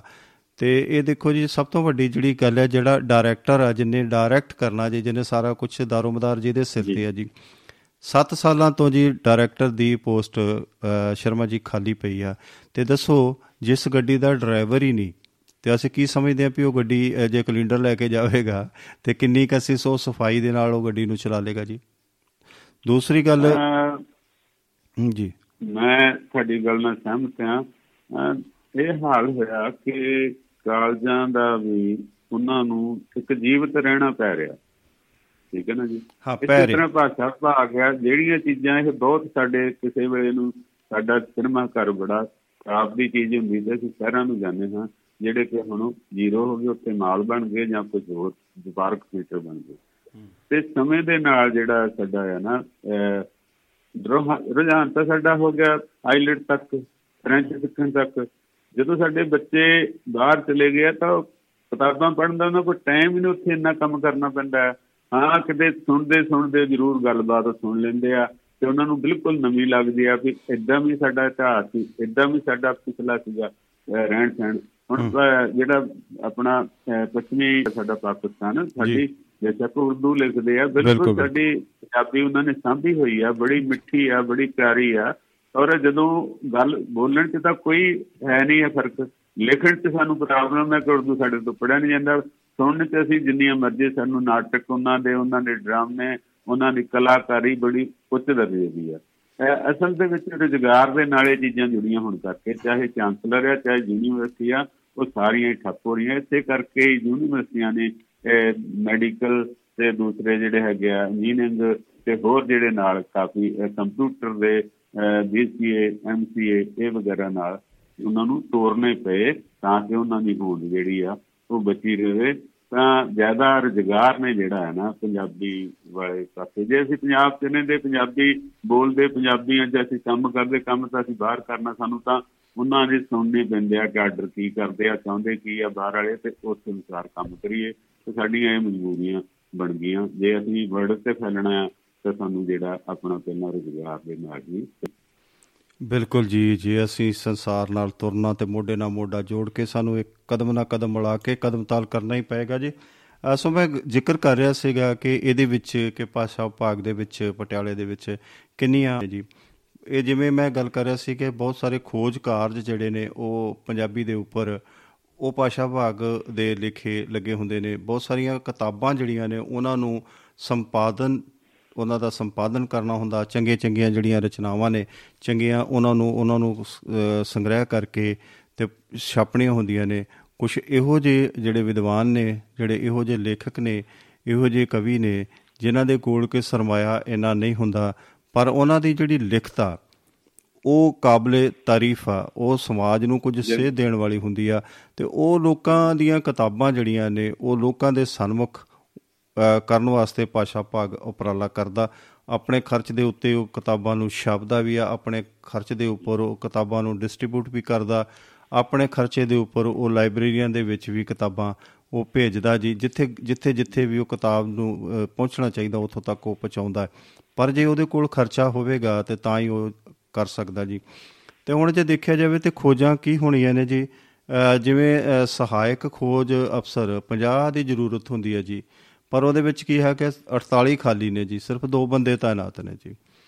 ਇਹ ਵੀ ਜੀ। ਆਪਾਂ ਇਹ ਦੇਖੀਏ ਜੀ ਵੀ ਜਿਹੜੇ ਖੋਜ ਅਫਸਰ ਨੇ ਜੀ ਹਾਂਜੀ ਉਹ 48 ਅ, ਅਫਸਰ ਹੋਣੇ ਚਾਹੀਦੇ ਜੇ ਉਹਨਾਂ ਦੀਆਂ ਨਿਯੁਕਤੀਆਂ ਹੋਣੀਆਂ ਚਾਹੀਦੀਆਂ ਨੇ। ਪਰ 8 ਅਸਾਮੀਆਂ ਜਿਹੜੀਆਂ ਨੇ ਉਹ ਖਾਲੀ ਖਾਲੀ ਹੋਈ ਪਈਆਂ ਨੇ ਜੀ। ਤੇ ਜਿਹੜੇ ਜਿਵੇਂ ਡਾਇਰੈਕਟਰ ਤੇ ਬਿਲਕੁਲ 7 ਸਾਲ ਤੋਂ ਹੈ ਹੀ ਨਹੀਂ ਤੇ ਅਸਿਸਟੈਂਟ ਡਾਇਰੈਕਟਰ ਦੀਆਂ 32 ਵੈਕੈਂਸੀਆਂ ਹੁੰਦੀਆਂ ਨੇ ਜੀ 32 ਪੋਸਟਾਂ ਚਾਹੀਦੀਆਂ ਨੇ ਤੇ ਜਿਨ੍ਹਾਂ ਵਿੱਚੋਂ ਕਿ 7 ਖਾਲੀ ਆ ਜੀ। ਇਹ ਸਾਰਾ ਇਧਰ ਉਧਰ ਦੂਸਰੇ ਮਹਿਕਮਿਆਂ ਦੇ ਵਿੱਚੋਂ ਥੋੜੇ ਬਹੁਤ ਬੰਦੇ ਇਕੱਠੇ ਕਰਕੇ ਕੰਮ ਚਲਾਉ ਮਤਾ ਜਿਹੜਾ ਉਹ ਪਾਇਆ ਜਾ ਰਿਹਾ ਜੀ। ਇਧਰ ਸਿੱਖਿਆ ਭਾਗ ਵੱਲੋਂ ਬੰਦਾ ਲੈ ਲਾ ਜਾਂ ਹੋਰ ਦੂਸਰੇ ਪਾਸਿਓਂ ਕਿਤੇ ਜਿਹੜਾ ਹੈ ਕਿ ਪੰਜਾਬੀ ਦੀ ਥੋੜੀ ਜੀ ਮਹਾਰਤਾ ਅ, ਵਾਲਾ ਬੰਦਾ ਲੈ ਲਾ। ਇਧਰ ਉਧਰ ਲੈ ਲੋ ਕਿਤੇ ਬੁੱਤਾ ਸਾਰੀ ਜਾ ਸਾਰੀ ਜਾ ਰਹੇ ਨੇ। ਪਰ ਕਿਤੇ ਨਾ ਕਿਤੇ ਮੁ- ਮੁਰ- ਮੁਰਦੇ ਦੇ ਮੂੰਹ ਨੂੰ ਘਿਓ ਦੇ ਕੇ ਤੇ ਕਿੰਨਾ ਕੁ ਚਿਰ ਜਿੰਦਾ ਅਸੀਂ ਕਰ ਸਕਦੇ? ਜੀ ਭਾਜੀ। ਜੇ ਪਿਛਲੇ ਸਮੇਂ ਅਹ, ਤੇ ਕਾਂਗਰਸ ਸਰਕਾਰ ਜਾਂ ਅਹ, ਬਾਦਲ ਸਰਕਾਰਾਂ ਨਿਯੁਕਤੀਆਂ ਬਹੁਤ ਘੱਟ ਹੋਈਆਂ। ਹਾਂ ਜਾਣ ਲੱਗੀਆਂ ਨਿਯੁਕਤੀਆਂ ਦੋ ਨੰਬਰ ਦੀਆਂ ਨਿਯੁਕਤੀਆਂ ਜਿਨ੍ਹਾਂ ਦੇ ਵਿੱਚ 5-5 ਲੱਖ ਰੁਪਈਆ ਗਵਰਨਮੈਂਟ ਦੇ ਬੰਦਿਆਂ ਨੂੰ ਮਿਲ ਜਾਵੇ ਅਹ, ਮੰਤਰੀਆਂ ਨੂੰ ਤਾਂ ਉਹ ਜ਼ਰੂਰ ਹੋਈਆਂ।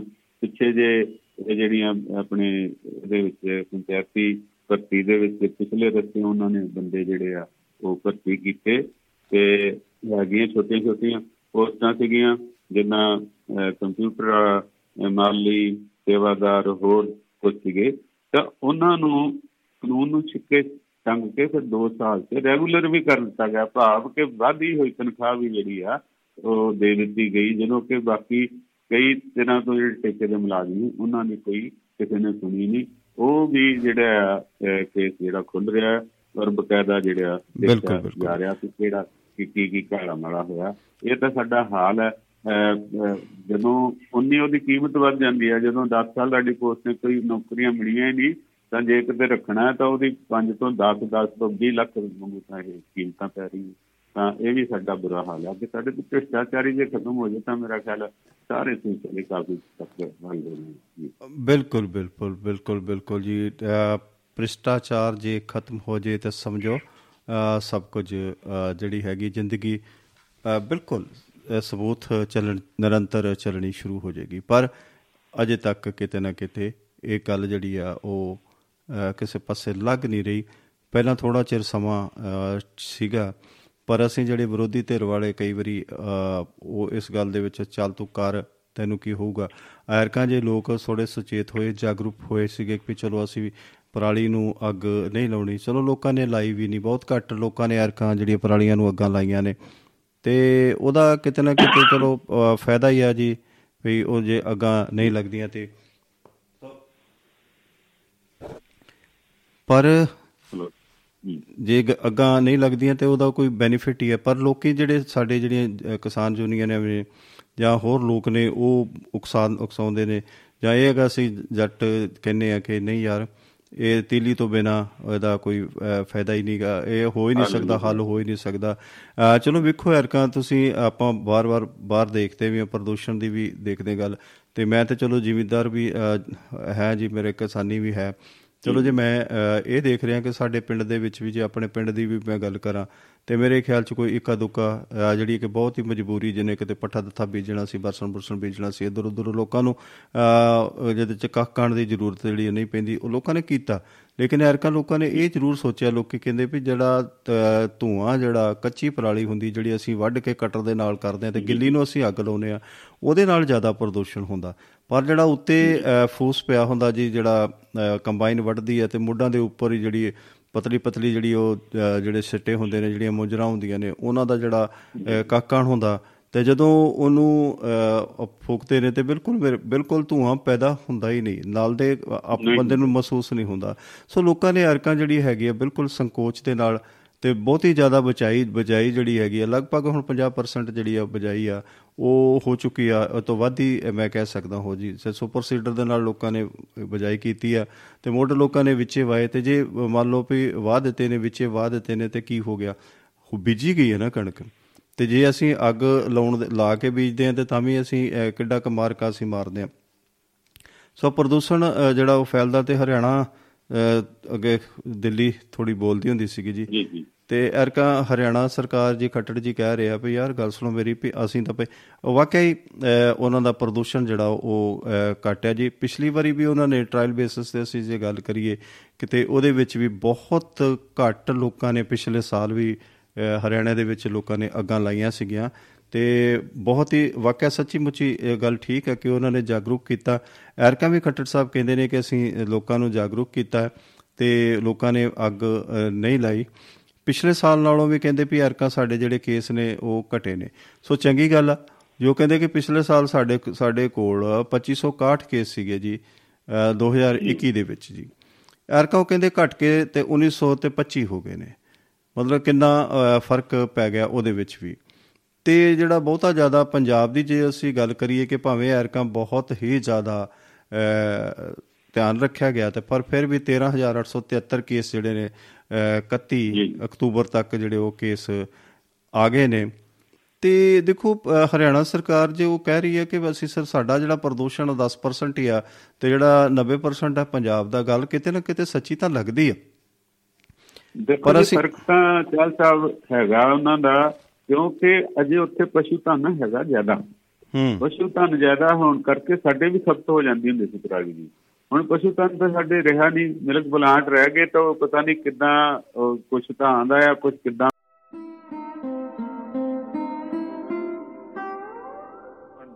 ਤੇ ਸਾਡੀ ਦੀ ਹੋਈ ਜਾਂਦੀ ਆ ਚਾਹੇ ਦੂਜੀਆਂ ਸਟੇਟਾਂ 'ਚ ਹੁੰਦਾ ਇੱਕ ਇਹ ਵੀ ਗੱਲ ਜਿਹੜੀ ਕਾਊਂਟ ਕਰਦੀ ਆ ਤੇ ਚੰਗੀ ਗੱਲ ਆ। ਅਹ, ਕੀ ਕਹਿੰਦੇ ਹੁੰਦੇ ਕਦੇ ਵੀ ਸਾਰੀ ਅਹ, ਸਤਿਆਨਾਸ਼ ਨਹੀਂ ਕਿਸੇ ਚੀਜ਼ ਦਾ ਹੁੰਦਾ ਹੁੰਦਾ ਕੋਈ ਨਾ ਕੋਈ ਬਚ ਜਾਂਦੀ ਆ। ਅਸੀਂ ਬਹੁਤਾ ਤਾਂ ਨਹੀਂ ਥੋੜਾ ਤਾਂ ਫ਼ਰਕ ਪਾਇਆ ਹੀ ਹੈ ਨਾ। ਤੇ ਜੇ ਥੋੜਾ ਥੋੜਾ ਦਿਮਾਗ ਤੇ ਇਸ ਗੱਲ ਨੂੰ ਲੈ ਕੇ ਚੱਲੀਏ ਤੇ ਅਸੀਂ ਇਹਦੇ ਵਿੱਚ ਸੁਧਾਰਵਾਦੀ ਹੋਵਾਂਗੇ। ਕਦੇ ਵੀ ਕੋਈ ਭੈੜੀ ਬਿਮਾਰੀ ਦਾ ਇਲਾਜ ਯਕਦਮ ਨਹੀਂ ਹੁੰਦਾ। ਉਹਨੂੰ ਵੱਧ ਟਾਈਮ ਲੱਗਦਾ ਆ। ਸਲੋਲੀ ਜਿੱਦਾਂ ਉਹ ਲੰਬਾ ਟਾਈਮ ਨਾਲ ਆਈ ਹੁੰਦੀ ਆ ਤੇ ਜਾਣੀ ਵੀ ਉਸੇ ਹਿਸਾਬ ਨਾਲ ਹੁੰਦੀ ਆ। ਤਾਂ ਪਰ ਸਾਡੇ ਦੇਖੋ ਅਹ ਬਰਨਾਲੇ ਉਹ ਫਾਇਰ ਬ੍ਰਿਗੇਡ ਦੀ ਗੱਡੀ ਗਈ ਪਰਾਲੀ ਨੂੰ ਅੱਗ ਬੁਝਾਉਣ ਤੇ ਅਗਲਿਆਂ ਨੇ ਉਹਨਾਂ ਨੂੰ ਕੁੱਟ ਕੱਟ ਕੇ ਤੇ ਕਬਜ਼ਾ ਉੱਤੇ ਕਰ ਲਿਆ। ਫਾਇਰ ਬ੍ਰਿਗੇਡ ਦੇ ਤੇ ਟਰੱਕ ਲਿਜਾ ਕੇ ਗੁਰਦੁਆਰੇ ਅਹ, ਕੀ ਕਹਿੰਦੇ ਹੁੰਦੇ ਆ ਬਾੜ ਦਿੱਤਾ ਤੇ ਲਓ ਜੀ ਸਾਡਾ ਫਾਇਰ ਬ੍ਰਿਗੇਡ ਆਇਆ। ਦੱਸੋ ਇਹ ਕਿਹੜਾ ਹਿਸਾਬ ਕਿਤਾਬ ਹੈ? ਤੇ ਨਾਲ ਜਵਾਬ ਇਹ ਦੇਈ ਜਾਂਦੇ ਆ ਤੇ ਇਕੱਲੀ ਇਹ ਅਹ, ਸਾਡੇ ਕੋਲ ਹੱਲ ਹੀ ਕੋਈ ਨਹੀਂ ਪਰਾਲੀ ਦਾ। ਹੁਣ ਜੇ ਗੁਰਦੁਆਰਿਆਂ 'ਚ ਵਾੜ ਕੇ ਹੱਲ ਹੋ ਜਾਊਗਾ ਕਿਤੇ ਅੱਗ ਲੱਗ ਸਕਦੀ ਆ ਕਿਤੇ ਬੁਝਾਉਣੀ ਵੀ ਪੈ ਸਕਦੀ ਆ। ਇਦਾਂ ਦਾ ਵੀ ਜਿਹੜਾ ਆ ਦਿਲਵਦੀ ਜਾਂ ਇਨਕਲਾਬ ਸਾਨੂੰ ਨਹੀਂ ਲਿਆਉਣਾ ਚਾਹੀਦਾ ਤੇ ਅਹ, ਤੋ ਮੰਨੀਏ ਕੁਛ ਹੀ ਮੰਨੀਏ ਸਾਰਾ ਨਹੀਂ ਮੰਨਣਾ ਕੁਛ ਤਾਂ ਮੰਨੀਏ ਬਜਾਏ ਇਸ ਦੇ ਕਿ ਅਸੀਂ ਵਿਰੋਧ ਕਰਕੇ ਇੱਕ ਹੋਰ ਤਰ੍ਹਾਂ ਦੀ ਲਹਿਰ ਖੜੀ ਕਰੀਏ। ਅਸੀਂ ਤਾਂ ਅੱਗੇ ਹੀ ਪੰਜਾਬ ਵਾਲੇ ਤਾਂ ਕਰਜ਼ਾਈ ਵੀ ਆ ਦੁਖੀ ਵੀ ਆ ਅਹ, ਹਾਲਤਾਂ ਵੀ ਮਾੜੀਆਂ ਨੇ ਤੇ ਇਦਾਂ ਦਾ ਕੰਮ ਨਹੀਂ ਹੋਣਾ ਚਾਹੀਦਾ। ਬਿਲਕੁਲ ਜੀ ਤ- ਅਸੀਂ ਕਰਜ਼ਾਈ ਵੀ ਆ ਅਸੀਂ ਅ, ਦੁਖੀ ਵੀ ਆ ਤੇ ਇਵੇਂ ਜਿਹੜੀਆਂ ਉਹ ਕਰਜ਼ਾਈਆਂ ਦੀਆਂ ਤੇ ਦੁਖੀਆਂ ਦੀਆਂ ਜਿਹੜੀਆਂ ਘਟਨਾਵਾਂ ਨੇ ਉਹ ਅ, ਲਗਾਤਾਰ ਜਿਹੜੀਆਂ ਉਹ ਸਾਹਮਣੇ ਆ ਰਹੀਆਂ ਨੇ।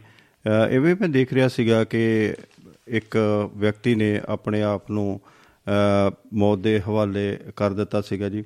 ਤੇ ਉਸ ਤੋਂ ਪਹਿਲਾਂ ਕਿ ਉਹ ਵੀ ਉਹਦੇ ਲੜਕੇ ਦੇ ਵੀ ਪਹਿਲਾਂ ਅ, ਮੌਤ ਨੂੰ ਗਲੇ ਲਗਾ ਲਿਆ ਸੀਗਾ ਜੀ। ਅ, ਕਾਰਨ ਇਹ ਸੀਗਾ ਕਿ ਜ਼ਮੀਨ ਥੋੜੀ ਹੋਣ ਕਰਕੇ ਤੇ ਉਹ ਪੂਰੀ ਤਰ੍ਹਾਂ ਆਪਣੇ ਆਪ ਨੂੰ ਉਹ ਕ- ਅ, ਉਹਦੇ ਵਿੱਚ ਕਿ ਕੀ ਦਸੀਏ ਜੀ ਗੁਜ਼ਰਗੁਜ਼ਾਰਾ ਨਹੀਂ ਸੀ ਹੁੰਦਾ ਤੇ ਸੋ ਉਹਨਾਂ ਨੇ ਵੀ ਅ, ਆਤਮ ਹੱਤਿਆ ਜਿਹੜੀ ਉਹ ਕਰ ਲਈ। ਇਹੋ ਜਿਹੀਆਂ ਗੱਲਾਂ ਜਿਹੜੀ ਜ਼ਿਆਦਾ ਟੈਨਸ਼ਨ ਲੈਣਾ ਹਰ ਵੇਲੇ ਸੋਚੀ ਜਾਣਾ ਤੇ ਜਦੋਂ ਉਹ ਕਹਿੰਦੇ ਹੁੰਦੇ ਚਾਦਰ ਤਾਂ ਹੋਣੀ ਦੋ ਗਿੱਠਾਂ ਤੇ ਪੰਗਾ ਲੈ ਲੈਣਾ 20 ਗਿੱਠ ਦਾ ਤਾਂ ਉਹ ਵੀ ਪ੍ਰੋਬਲਮ ਚਿੰਤਾ 'ਚ ਬਦਲ ਜਾਂਦੀ ਹੈ ਰੋਗ ਬਦਲ ਜਾਂਦੀ ਹੈ ਔਰ ਫਿਰ ਬੰਦਾ ਹਰ ਕੋਈ ਜਦੋਂ ਵੀ ਸਾਡੇ ਤੇ ਬਹੁਤ ਦੁੱਖ ਪਹਾੜਾਂ ਅੱਗੇ ਆਉਂਦੇ ਆ ਤਾਂ ਅਸੀਂ ਸਾਰੇ ਸੁਸਾਈਡ ਵੱਲ ਨੂੰ ਜਾਂਦੇ ਆ ਪਰ ਇਹ ਕੋਈ ਹੱਲ ਨਹੀਂ ਹੈ। ਅਹ ਤੁਸੀਂ ਪੁੰਨੇ ਤੇ ਜਿਹੜਾ ਹੈਗਾ ਮਿਹਨਤ ਮਜ਼ਦੂਰੀ ਕਰ ਲਓ ਉਹ ਕਰ ਲਓ ਨਾ ਲੋ- ਕਰਜ਼ੇ ਚੁੱਕੋ ਤੇ ਨਾ ਇਦਾਂ ਬਰਬਾਦ ਹੋ ਫਿਰ ਸਾਡੇ ਮਨ 'ਚ ਇਹੀ ਰਹਿ ਜਾਂਦੇ ਕਿ ਕਹੀ ਮੈਂ ਵੀ ਆਹੀ ਕੰਮ ਕਰਨਾ।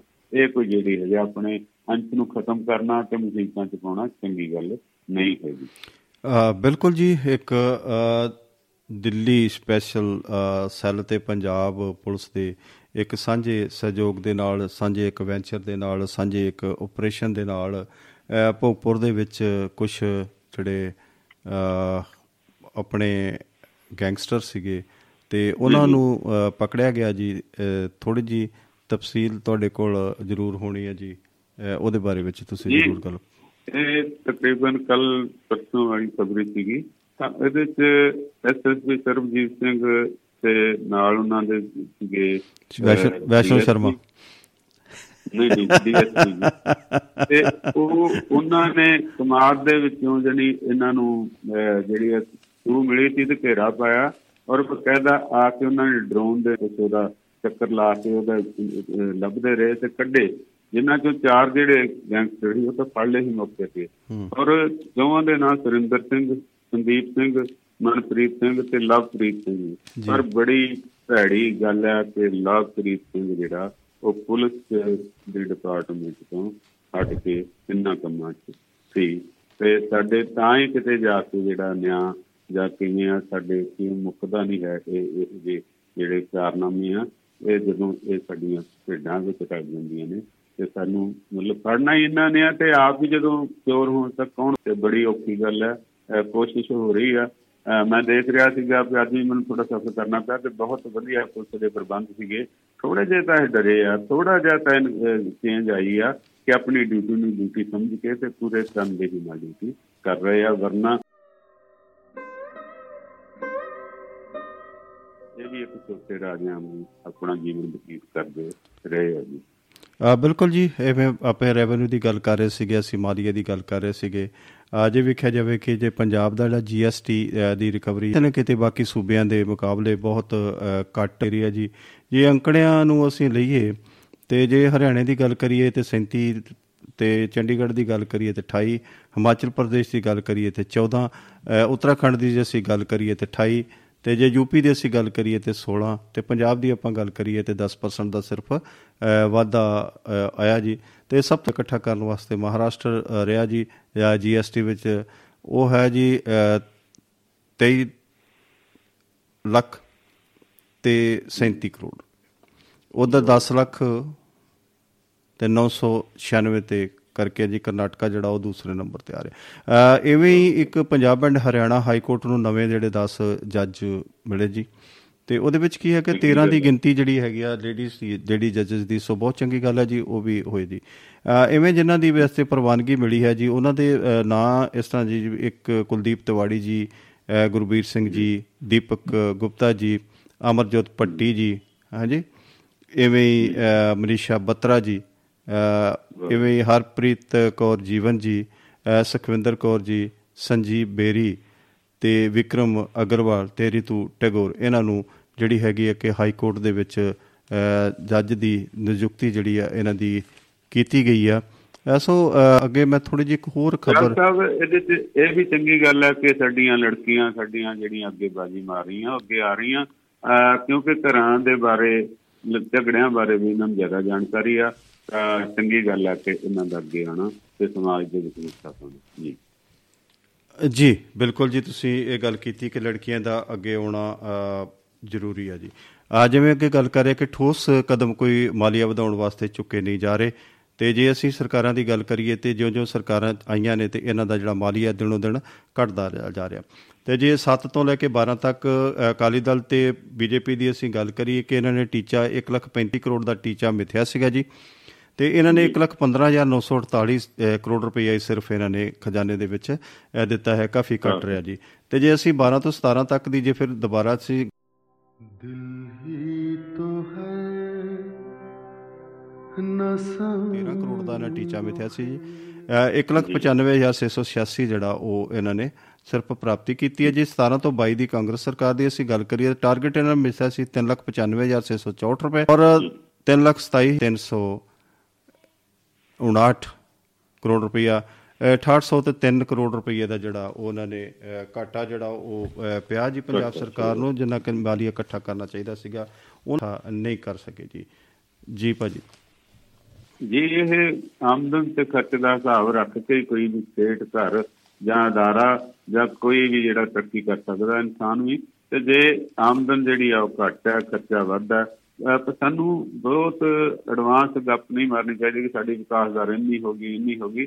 ਪਹਿਲਾਂ ਹੀ ਸਾਨੂੰ ਸੋਚ ਸਮਝ ਕੇ ਜਿਹੜੇ ਆ ਟੀਚੇ ਲਿਖਣੇ ਚਾਹੀਦੇ ਆ। ਅਹ ਅਸੀਂ ਉਸ ਵੇਲੇ ਖੁਸ਼ ਕਰ ਦਿੰਦੇ ਆ ਗੱਪ ਮਾਰ ਕੇ ਵੀ ਇੰਨੀ ਅਸੀਂ ਕਰ ਲੈਣੀ ਆ। ਮਗਰੋਂ ਜਦੋਂ ਉਹਦੇ ਚੋਂ 35 40% ਅਸੀਂ ਕਰ ਨਹੀਂ ਪਾਉਂਦੇ ਤੇ ਮੇਰਾ ਖਿਆਲ ਉਹ ਗੱਲ ਮੁੜ ਕੇ ਸਾਨੂੰ ਸ਼ਰਮਿੰਦਿਆਂ ਵੀ ਨਹੀਂ ਕਰਦੀ।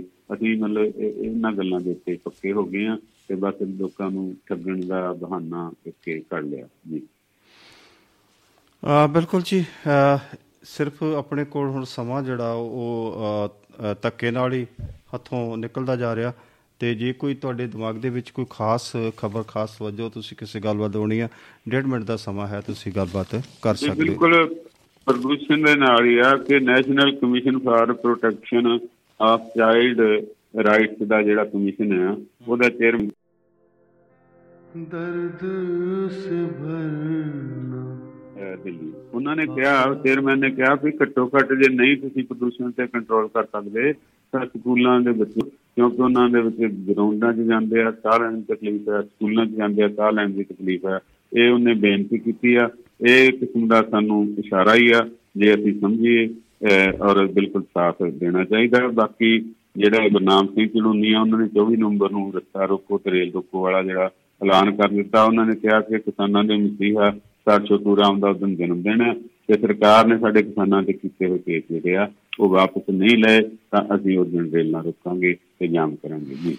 ਸੋ ਮਿਹਰਬਾਨੀ ਜੀ ਅੱਜ ਲਈ ਸ਼ਾਇਦ ਇੰਨਾ ਹੀ। ਅ, ਇੱਥੇ ਆ ਕੇ ਅਸੀਂ ਵਿਰਾਮ ਲਾਉਂਦੇ ਹਾਂ ਜੀ। ਅੱਜ ਵਾਸਤੇ ਇੰਨਾ ਹੀ ਪ੍ਰਵਾਨ ਕਰੋ। ਕੱਲ ਫਿਰ ਜਿਸ ਜਿਉਂਦੇ ਰਹੇ ਤਾਂ ਕੱਲ ਜ਼ਰੂਰ ਮਿਲਣ ਦੀ ਤੋਕੋ ਰੱਖਦੇ ਹਾਂ ਜੀ। ਸੋ ਸਾਰਿਆਂ ਨੂੰ ਸਤਿ ਸ੍ਰੀ ਅਕਾਲ ਆਦਾਬ ਧੰਨਵਾਦ ਜੀ। ਸ਼ੁਭ ਬਖੈਰ